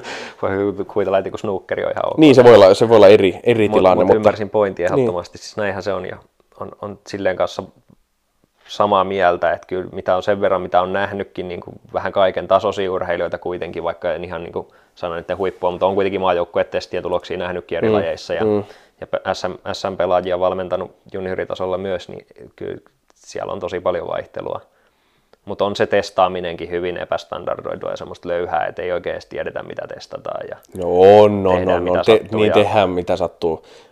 Kämmenen pitää saada varpaisiin tota, niin, niin seistessä, että on hyvä venyvyys niin Joo, joo just, niin. just, jotain tämmöisiä. Ja sitten on ollut ihan ihmeellisiä jotain kuntapiiriratkaisuja ja kaikkea tämmöisiä. Niin kuin, että kyllä, se, kyllä, kyllä siellä niin kuin järjestelmätasolla on tosi paljon puutteita ja sitten yleensäkin tämä niin kuin, seuratasolla on yleensä tosi hienoa. Mä oon istunut niin monessa kehityspalaverissa ja tämmöisessä, missä rakennetaan urheilijan polkua ja seuran niin kuin tämmöistä urheilijan kehittämistä juniorista aikuiseen, niin ne on tosi hienoja ne suunnitelmat. En ole ikinä nähnyt huonoa semmoista, mutta käytännössä en ole nähnyt yhdenkään toteutuva. Joo, minä olen nähnyt samaa täällä, täällä niin mon, monessa instanssissa, ei viitti puhua nyt seuroista tai in, instituutioista, mutta mut niitä on nähnyt ja on ollut itsekin niitä tekemässä ja eihän niistä niin yhtään mitään noste kuitenkaan loppujen lopuksi tule. hienot suunnitelmat paperilla, että on saatu hyvä EU-rahoitus ja jne. Ja sitten toteutus on täyttä niin pas, mitä, miksi niin. sitä haluaa sanoa. Joo, mutta mut sitten en tiedä, että kai mullakin joku, kai mäkin jollain tapaa syypää on, koska mä oon siinä seuran toiminnassa ollut mukana. Että, että, että mikä se mun rooli siitä on, miksi mä en ole tehnyt sitä parempaa, niin en tiedä sitten sekin, että, että tota, voihan sitä aina yrittää tietysti, mutta se vaatii aika isoja muutoksia sit, ja se vaatii taas sitä asiantuntevaa valmennusta ja se, että kaikki on samalla linjoilla, koska nyt saattaa olla silleen, että sulla on junioritasolla fysiikkakoutsi, joka on ihan eri mieltä joistain asioista kuin mitä se edustusvalmentaja on. Niin, niin. Mutta ky, kyllä niin fysiikkaharjoittelussakin pitää, niin kuin, sen kulttuurin pitää, pitää muuttua tosi paljon. Et, et mua vähän niin huolettaa nyt, kun näkee niin kotimaassakin ja ulkomailla ja nyt, nyt ehkä kotimaassakin sitä, että, että niin tullaan isosti niin fysiikkaharjoitteluskeneen ja sitten kuitenkin puhutaan niin montakymmentä vuotta vanhoista jostakin periodisaatiokonsepteista, joka on niin vuosia sitten jo niin depunkattu, mm. että ei näillä, niin kuin, näillä teidän periodisaatiomalleilla niin yhtään mitään niin tekemistä tämmöisen niin nykyaikaisen niin kuin, nykyaikaisen tämmöisen stressiadaptaatiomallien kanssa. Et, et nämä on niinku, et, voihan me keksiä hieno Ville Vileen periodisaatiomallia, Jari Tapio mm. peri, periodisaatiomallia, Pirjo Aita periodisaatiomalli, mutta mut, ei, ei, niin, ei, ei, meidän kenenkään niinku, kroppa kroppa ymmärrä, että mitä periodisaatiomallia tässä nyt no, tehdään. No, on tosi vaikeita, vaikeita juttuja noin niin ohjelmointiinkin liittyvät kysymykset, ja ne on pahimmillaan tosi suurta ajahaaskausta sille valmentajalle. Niin, kyllä tehdään, niin kuin, tehdään pilkun tarkkoja suunnitelmia ja ohjelmia, ja niin kuin, musta on niin kuin, ihan superhölmöä, että et kyllä niin itse ainakin uskon siihen, että et, et pitää olla joku idea, Ja, mutta sitten pitää olla sitä innovointia, semmoista niinkö näyttelemistä ja tiedätkö, freestylea. Et, et se on mun mielestä se on sitä mm. valmentamista, eikä sitä, että istutaan joku tietokoneen ääressä ja luetaan PubMedia ja katsotaan, mikä on paras periodisoitamalli. Kyllä mun mielestä valmentaminen, että ollaan siellä, niinkö, ollaan siellä kädet niin sanotusti saveessa, koska siellä ne, niinkö, siellä ne hyvät coachit on aina ollut. Ja, ne, Joo, ne ja varsinkin niin kuin... mitä monimutkaisempi laji, niin yleensä sitä, sitä niin kuin enemmän toi korostuu. Ja mutta ehkä niin kuin, jos mä jotain on samaa mieltä, että yleensä tässä argumenttiin käytetään, että onpa ainakin joku, mihin on vedetty niin linjaukset ja raamit, niin se, siinä mä oon samaa mieltä, että onhan sulla hyvä olla joku perusajatus siihen, niin mitä sä teet ja mihin suuntaan sä haluat asiaa viedä. Mutta just se, että kuinka tarkasti sä sen teet, niin siinä tulee tapahtua niin paljon muutoksia koko ajan, se tilanne elää koko ajan, että se, se on ajan haaskausta monesti tehdä yhtään vaikka kolme neljä viikkoa pidemmälle suunnitelmia. Niin, musta se on, niin kyllä on se ihan selvää, että jos jos urheilijalla on kauden tärkein kilpailu elokuun 15. päivä, niin ei silloin elokuun 14. päivä varmaan ole mikään niin maksimivoima, kauden, niin. kauden kovin maksimivoimaharjoitus. Silleen totta kai, mutta silleen semmoisia pilkun tarkkoja suunnitelmia, niin, niin miksi? Et, et, miksi? Joskus voi olla silleen, että suunnitelmassa lukee, että tee neljä kertaa, neljä kertaa kuusi serherkyykkyä, niin saattaa olla, että yksi kertaa kuusi on sinä päivänä, niin kaikki mitä kannattaa. Tai saattaa olla, että ei tehdä ollenkaan koko serherkyykkyä, koska jo. joku X pieni ache pain jossakin. Niin, se saattaa olla, että se on vaikka kolhassu selkänsä johonkin aidan nurkkaan. Ja niin, sit se, niin sit se on se, koko, se, se koko hieno periodisaatiomalli meni siinä. Kyllä, kyllä. Et se, siinä unohtuu sitten se vähän se, niin kun, et se joustavuus siinä. Et se on, se on tämmöistä jatkuvaa tasapainottelua, mutta enemmänkin mä just painottaisin siihen, että sitten vaan niin koettaa, koettaa katsoa sitä, että mihin käyttää sen aikansa, että – en mä sano, että se on väärin tehdä sitä, mutta sä saat tehdä ihan niin tarkat niin, suunnitelmat kuin haluat, mutta se vaan, että se kun mä teen jotain suunnitelmia vaikka joukkueille, niin ei ne koskaan toteudu, ei koskaan. niin kuin mä oon kirjoittanut. Niin, kyllä. Ja Aina tulee jotain. Mullakin huomenna aamulla piti olla fysiikkaharjoitus sprinteriurheilijan kanssa, niin laitoin tuossa puoli tuntia ennen kuin alettiin nauhoittaa, niin laittoi, että tota, ei olekaan, että mulla on joku koe tai joku Joo, vastaava. Sille, no, ja sitten se saattaa olla jotain semmoista, että valmentaja haluaa puhua joukkueen kanssa vähän pidempään jostain niin. taktista asiasta, mikä on huomattavasti tärkeämpää mm, kuin se yksittäinen mm, fysiikkaharjoitus. Mm, mm. Että me saadaan yhteinen vaikka pelikuvio tai, tai joku niin kuin teknistaktinen asia ajettua läpi tässä vaiheessa ennen seuraavaa peliä. Niin ehdottomasti uhrataan fysiikkaharjoitusta siihen.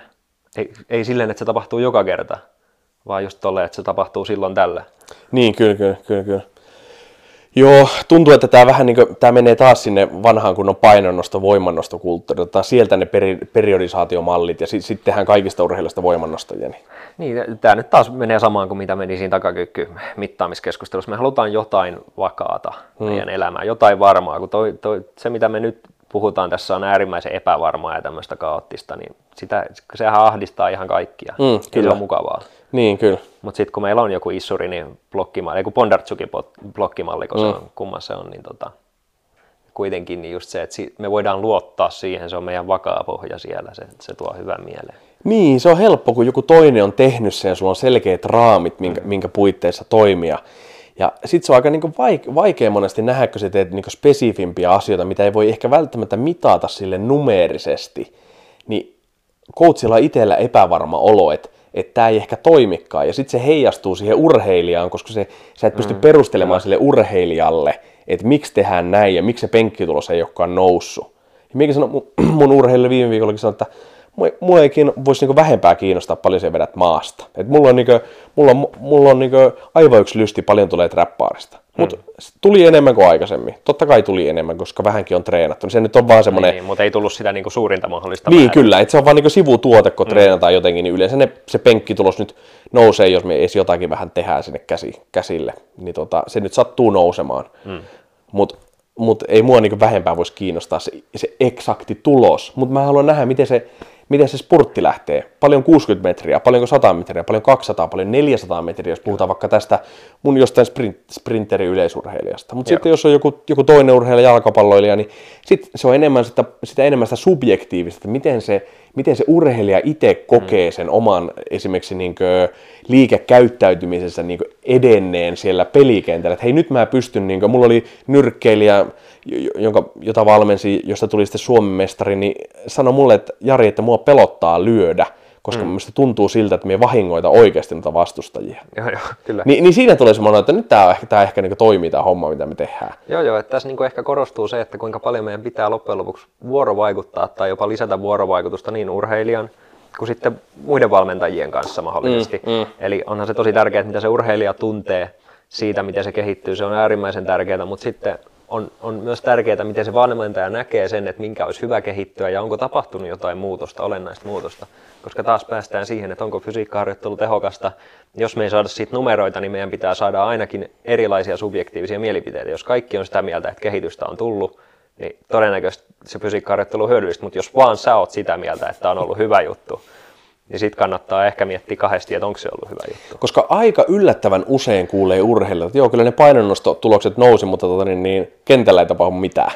Joo, kyllä, mutta mut sitten tämä vaatii tämmöistä tietynlaista luottamusta myös sit siinä valmentajien kesken, koska, koska jos se lajivalmentaja on myös tätä koulukuntaa, että se haluaa nähdä tuloksia salilla, hmm. ja sitten sä sanot, että ei me oteta tämmöisiä perinteisiä tuloksia, että me tehdään tämmöistä vähän erilaista harjoittelua, niin se voi olla, että siinä ei hyvä heilu, että sun pitää saada niitä numeroita taululle ja tiettyä riveä pitää tehdä tietyllä tavalla, mikä aiheuttaa taas kovat paineet siihen, mutta se vaatii tämmöistä keskustelua ja vuorovaikuttamista ja toisaalta joustavuutta molemmista tahoilta. Niin, niin vaike- vaikeita asioita. Ehkä tässäkin voisi sanoa tälle, tälle ehkä vähän raadollisesti, että jotta tämä fysiikkaharjoittelukulttuuri voisi mennä eteenpäin, niin tiettyjen ihmisten pitää vaan oikeasti kuolla. et, et eihän me toki toivota kenenkään kuolemista, mutta tavallaan jos ku, kuulija, kuulija ehkä ymmärtää, että, että niin Einsteinin piti, se, että ollaan päästy eteenpäin, niin Einstein on pitänyt kuolla ja Bernstein on pitänyt kuolla ja mitä näitä ikinä onkaan, niin, niin, niin niiden hom, tiettyjen ihmisten pitää vaan niin lopettaa se, se mm. niin teorioiden, uusien teorioiden jarruttaminen, että me voidaan päästä eteenpäin. Niin, jos mikään ei muutu, niin mikään ei muutu tämmöinen klassikko. Niin, niin kyllä. Et, et, et kyllä tämä niinku ihmisen niinku kompleksi ja urheilijan kompleksi luonne pitää ottaa haltuun ennemmin tai myöhemmin. Ja se on tosi vaikea asia. Kyllä, kyllä, kyllä. No mitäs, tota niin, niin, mitäs sulla on, mitäs sulla olisi, olisiko mitään, mitään sanottavaa vielä tähän niin fysiikka, fysiikkaharjoitteluun, että et, et, miten sinä näet, että et, et minkä, minkälainen voisi olla semmoinen, niin jos puhutaan vaikka tämmöistä palloilulajin edustajan niin fysiikkaharjoittelusta, niin, niin minkälaisia elementtejä sun mielestä siellä niin fysiikkaharjoittelussa pitäisi olla, jos ei välttämättä ei tarvitse mennä suoraan, että siellä pitää olla trappaar-kyykkyä ja sherher. Niin, niin, kyllä, kyllä, kyllä. Mä, mä dikkaisin ensinnäkin, että ennen, ennen mitään voimaharjoittelua, niin sen urheilijan pitäisi tottua juoksemaan nopeasti. Eli siellä pitää olla sitä niin kuin spurttitoimintaa ja, ja paljon sprinttejä, koska ne on ne niin kuin tärkeimmät kuin mikään nordikit tai takareisjumpat tai tämmöiset, että se altistuu oikeasti kovalle suorittamiselle, missä on sitten mukana suunnanmuutoksia tai kurveja tai jotain muuta vastaavaa, että se on oikeasti vähän järkevämpää. Ja mielellään, jos on kokenut urheilija, niin siinä pitäisi olla jonkinnäköistä kognitiivista ärsykettä, eli reagointia johonkin, tai päätöksentekoa. Sitten kun mennään salille, niin sit se on, on tosi vaihtelevaa, mitä se loppujen lopuksi on, mutta kyllä mä sitä kovaa intentiota ja tehoa suosin nykyään paljon enemmän kuin sitä niin kuin maksimivoiman hakkaamista. Et, et loikat on hyvin lähellä mun sydäntä ja sitten tämmöiset niin toispuoleiset harjoitteet on oikein tärkeitä. Mm, mm. Jos puhutaan juoksulajeista, niin pohkeet, pohkeet takareidet ja sitten tota, noin lähentäjäalue on etenkin semmoisia, mitä mä pidän tärkeinä, tärkeinä tota, harjoitettavina elementteinä siellä niin kuin oheispuolella. Mm-hmm. Tuliko noista mun, mun koulutuksista, olit siellä alarajassa ja kivusta suorituskykyyn, niin tuliko sieltä mitään sellaista, mitään sellaista, mikä on ehkä sitä omaa, omaa ajattelua niin si- siirtänyt johonkin suuntaan? Tai? Kyllä se, kyllä se niin kuin ennen ajatteli eri tavalla, ehkä varsinkin se takareisien rooli periaatteessa on semmoinen, semmoinen mikä niin kuin ehkä vielä korostuu eri tavalla, että ei ole se voima, vaan se, että se oppii käyttää niitä ja se lantiohallinta siihen liittyen yleensäkin. Ja se, ehkä semmoinen sensoriikka. Niin, kyllä, kyllä, että saa sen niin kuin tuntua, että se, kyllä se on ohjannut ja kyllä mä oon sit kokenut, että ne jutut, mitä sielläkin on käyty vaikka siihen niin kuin kyykkäämisen liikemalleihin ja takareisiin ja hengittämiseen liittyen, niin ne auttoi mun urheilijoitakin viime kaudella vähän parantaa sitä niiden liikkeen laatua, kun mä lähdin oikeasti miettimään siltä kantilta niitä asioita niin nähtiin kyllä ihan semmoisia niin juttuja, että urheilija ei päässyt vaikka aluksi kauhean syvälle kyykkyyn, mutta sitten loppuaikoin pääsi ja sitten se liittyi näihin penikkavaivoihin saattoi jossain jollain tapaa mm, olla yhteydessä. Mm, mm. Että lähdit vähän niin katsoa ikään kuin niitä const, constraineja tai rajoitteita, että et, et minkä, minkä sisällä se organismi ja tämmöinen liikejärjestelmä sitten joutuu toimimaan. Joo, ja alkoi kiinnittää huomiota eri, tämmöisiin eri asioihin ja huomasi sieltä täältä näitä juttuja justiinsa, että joku, ei, joku selvästikin toimi tiettyjen patternien ja niin kuin mallien mukaan mm-hmm, enemmän. Ja... Mm. Se on siisti, kun alkaa näkemään sitä, mm. ka, niitä kaavoja ja semmoista kaavottumista, niin sitten vaan niin kuin, silmät vaan niin jotenkin oppii poimimaan niitä, sä kävelet kadulla, katsot, että tossa on toi selkeä toi unilateraalinen ekstensiokaava, ja sitten aina, miksi aina se oikea hartia tekee Joo. tota ja tälle, että se on sille, silleen niin kuin hauskaa. Joo, ja hengittäminen on yksi juttu, että mikä mä oon aina pitänyt jokseenkin arvossaan, ja on kyllä lukenut ihan niin kuin samoin juttuja kuin siihenkin, mutta ehkä siitä sai se sysäyksen uskaltaa viedä sitä käytäntöä vielä vahvemmin. Niin, se on aika, se on aika, aika iso steppi pitää ottaa silleen, mm. silleen että pystyy niin itselle perustelemaan, että, että, niin kuin, että, että hei, miksi minä tota, miksi minä nyt teekään tätä eksentristä ulkokiertoharjoitusta, että et, olkapään takanivel kapseli tuota, mm. niin, niin venyisi, vaan minä teenkin nyt tämmöistä nelinkontihengittelyä, koska X. Kyllä, kyllä, ja se, sitä piti kyllä itsellekin järkeillä pitkään, että sen saa myytyä oikealta tavalla urheilijalle. Et ei voi vaan sanoa, koska mulla yksi kaveri sanoo silleen, että nämä on hyviä, hyviä juttuja. Et, tuota, eri asia, jos se olisi joku tunnettu kaveri, mutta ei se ole. Niin kyllä, kyllä se on erittäin tuntematon. niin kyllä, kyllä, et ei, ole, ei ole hirveän paljon aina pelaajia valmentanut. Joo, ei ole, ei ole vielä ainakaan. Mutta mut ajatuksen taas kuitenkin just se, että ehdottomasti tuli paljon ja kuulostaa, nyt, nyt kuulostaa vähän siltä, että mä teen vähän kaikkea kaoottisesti niiden urheilijoiden kanssa, mm. mutta kyllä tässä niin kuin joku järki on koko ajan hioutuu paljon paremmin, että mikä, mikä siellä on tärkeää, että yritän poimia niitä asioita, millä on oikeasti merkitystä. Eli aika semmoiseen minimalistiseen näkökulmaan mä kuitenkin niin, on niin, ajautumassa. Niin, ehkä, ehkä huomaa siihen, että, että että tekee paljon vähemmän juttuja kuin ennen. Et silloin itsekin, kun mainitit on nyrkkeilijä, niin meillä oli ihan jotkut kaksi-kolme liikettä, mitkä me tehtiin. Meillä oli ihan niin hyvin tyypillisesti fysiikkaharjoitus oli semmoinen, että jos puhutaan tämmöistä niin, niin sanotusta voimaharjoittelusta, niin, niin siinä voimaharjoittelussa aika fiksoituna oli tämmöinen splittikyykky pinneiltä. Se oli, se oli meidän alavartalon voimaharjoitus, mikä oli käytännössä aina sama. Sitten siinä saattoi olla joku iso energia taljalla tehty punnerus yhdellä kädellä, mikä oli niin tämmöinen pen- penkkipunnerruksen tämmöinen niin variaatio, missä tulee sitten enemmän semmoista niin kuin, ikään kuin vähän fysiologisempaa mekaniikkaa tuonne niin ylävartaloalueelle, ettei ole sitä mm. aina sitä lapaluun retraktio-tyyppistä juttua. Ja sitten siinä saattaa olla joku, mikä olisi ollut kolmas, vaikka no sillä iso inertiatallilla tehtiin aika paljon niin vetoa ja tämmöistä niin soutua, mutta siinä, siinä oli sitten kierto mukana. Et me tehtiin joko ilman kiertoa tai sitten piti vastustaa sitä kiertoa. Ne oli aika tyypilliset.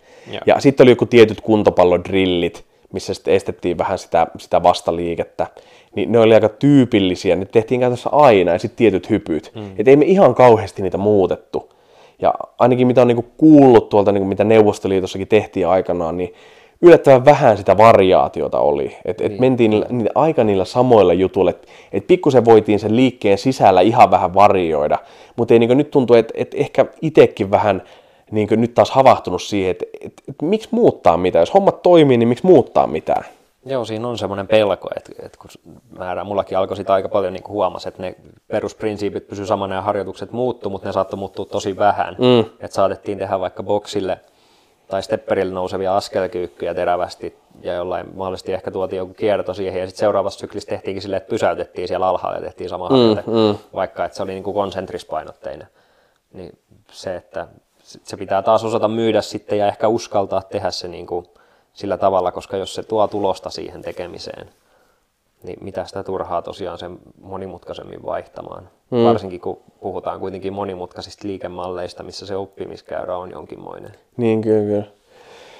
No mitäs onko sulle itsellä ajatuksia tuohon tämmöiseen dy- niin sanottuun dynaamiseen lihastyyhyn, aika paljonhan me, aika paljonhan me salilla, salilla varsinkin tehdään tämmöistä hmm eksentris, isometris, konsentrista työtä, että tehdään, tehdään se eksentrinen semi hitaasti ja sitten vaihdetaan suuntaan ja noustaan räjähtävästi ylös. Että on, onko it, sulla mitään niin ideoita, ajatuksia, niin kuin, mitään uutta semmoista, mikä voi kuulijalle olla ehkä, ehkä, ehkä erilaista? Niin?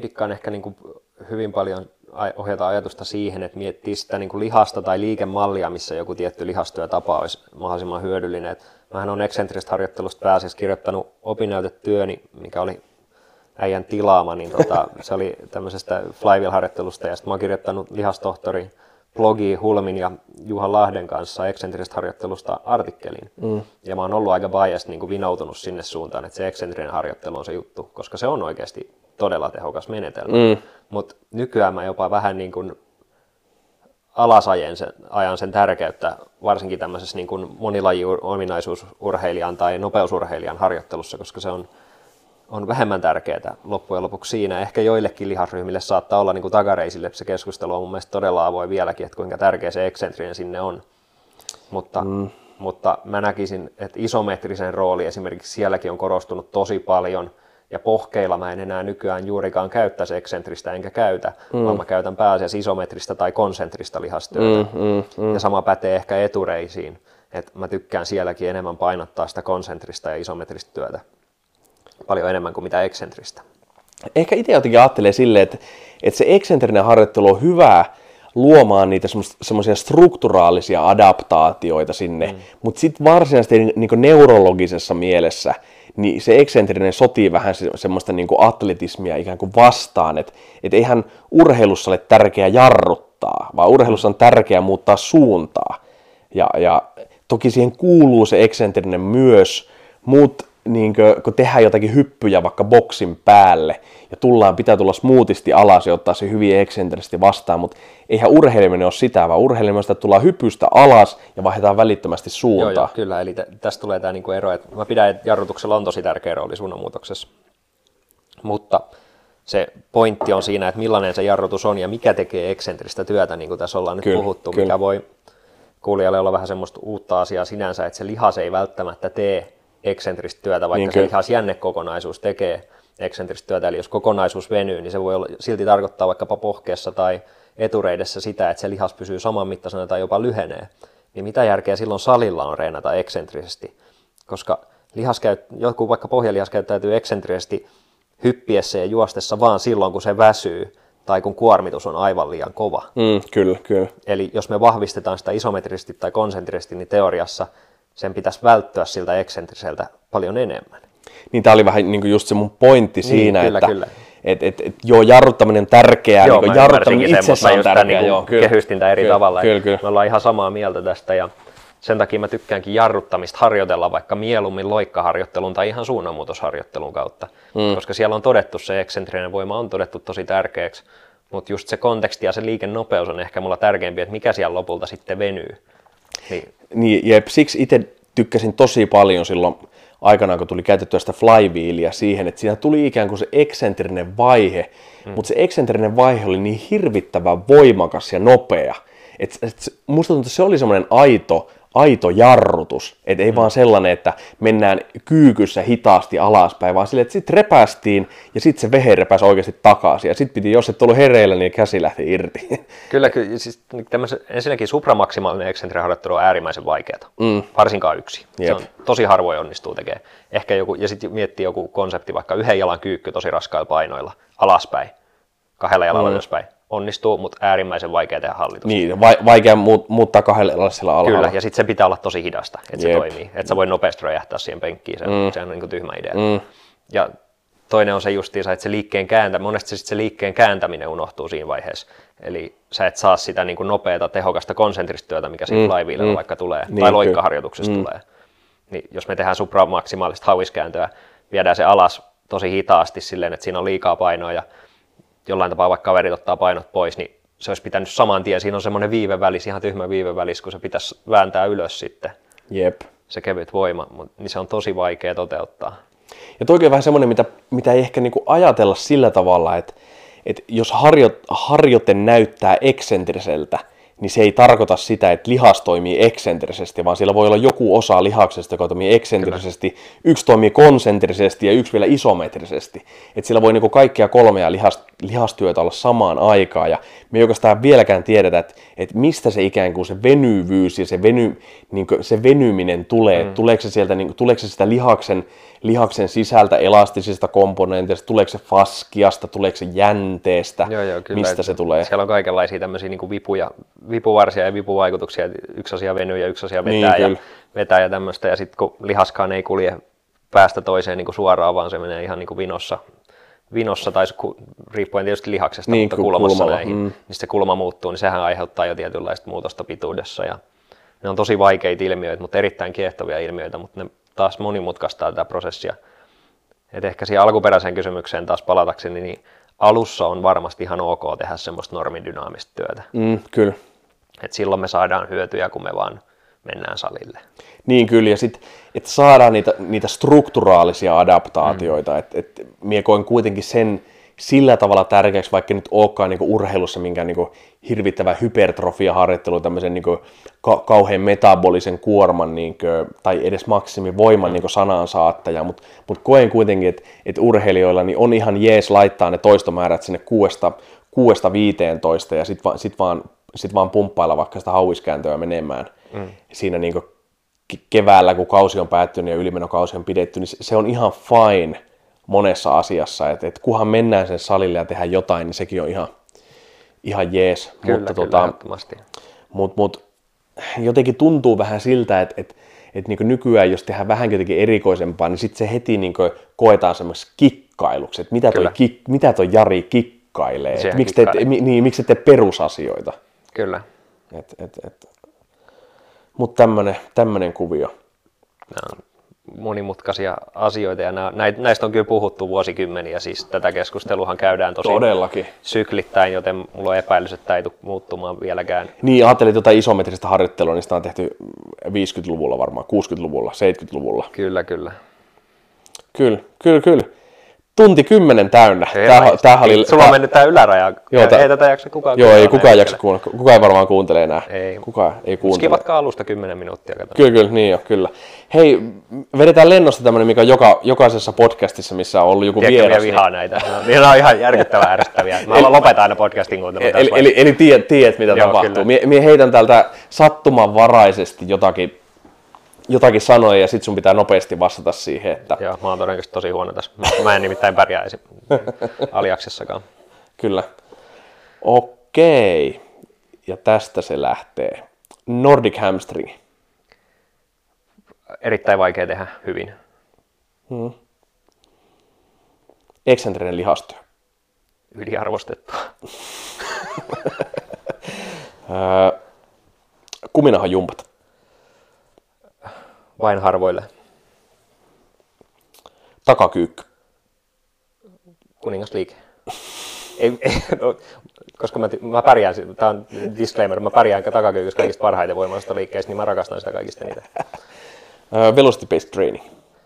On erittäin kiinnostava konsepti ja tulevaisuutta. Mm. Plyometrinen harjoittelu. Lähellä sydäntä. Hyvä. Kiitos Ville. Tämä oli, Ei, kiitos, tämä oli, kiitos. Tämä oli hauska. Uudestaan sohvan pohjalle. Katsotaan, jos Kyllä, eiköhän me, me, ollaan tässä, me ollaan tässä oltu kuin monestikin tässä sohvalla, niin eiköhän me joka kerta jotakin nauhoiteta. Kiitos vielä. Toivottavasti jaksoitte kuunnella. Tämä oli, tämä oli minusta oikein mukava ja lennokas keskustelu. Palataan asiaan. Ciao. Ciao, ciao.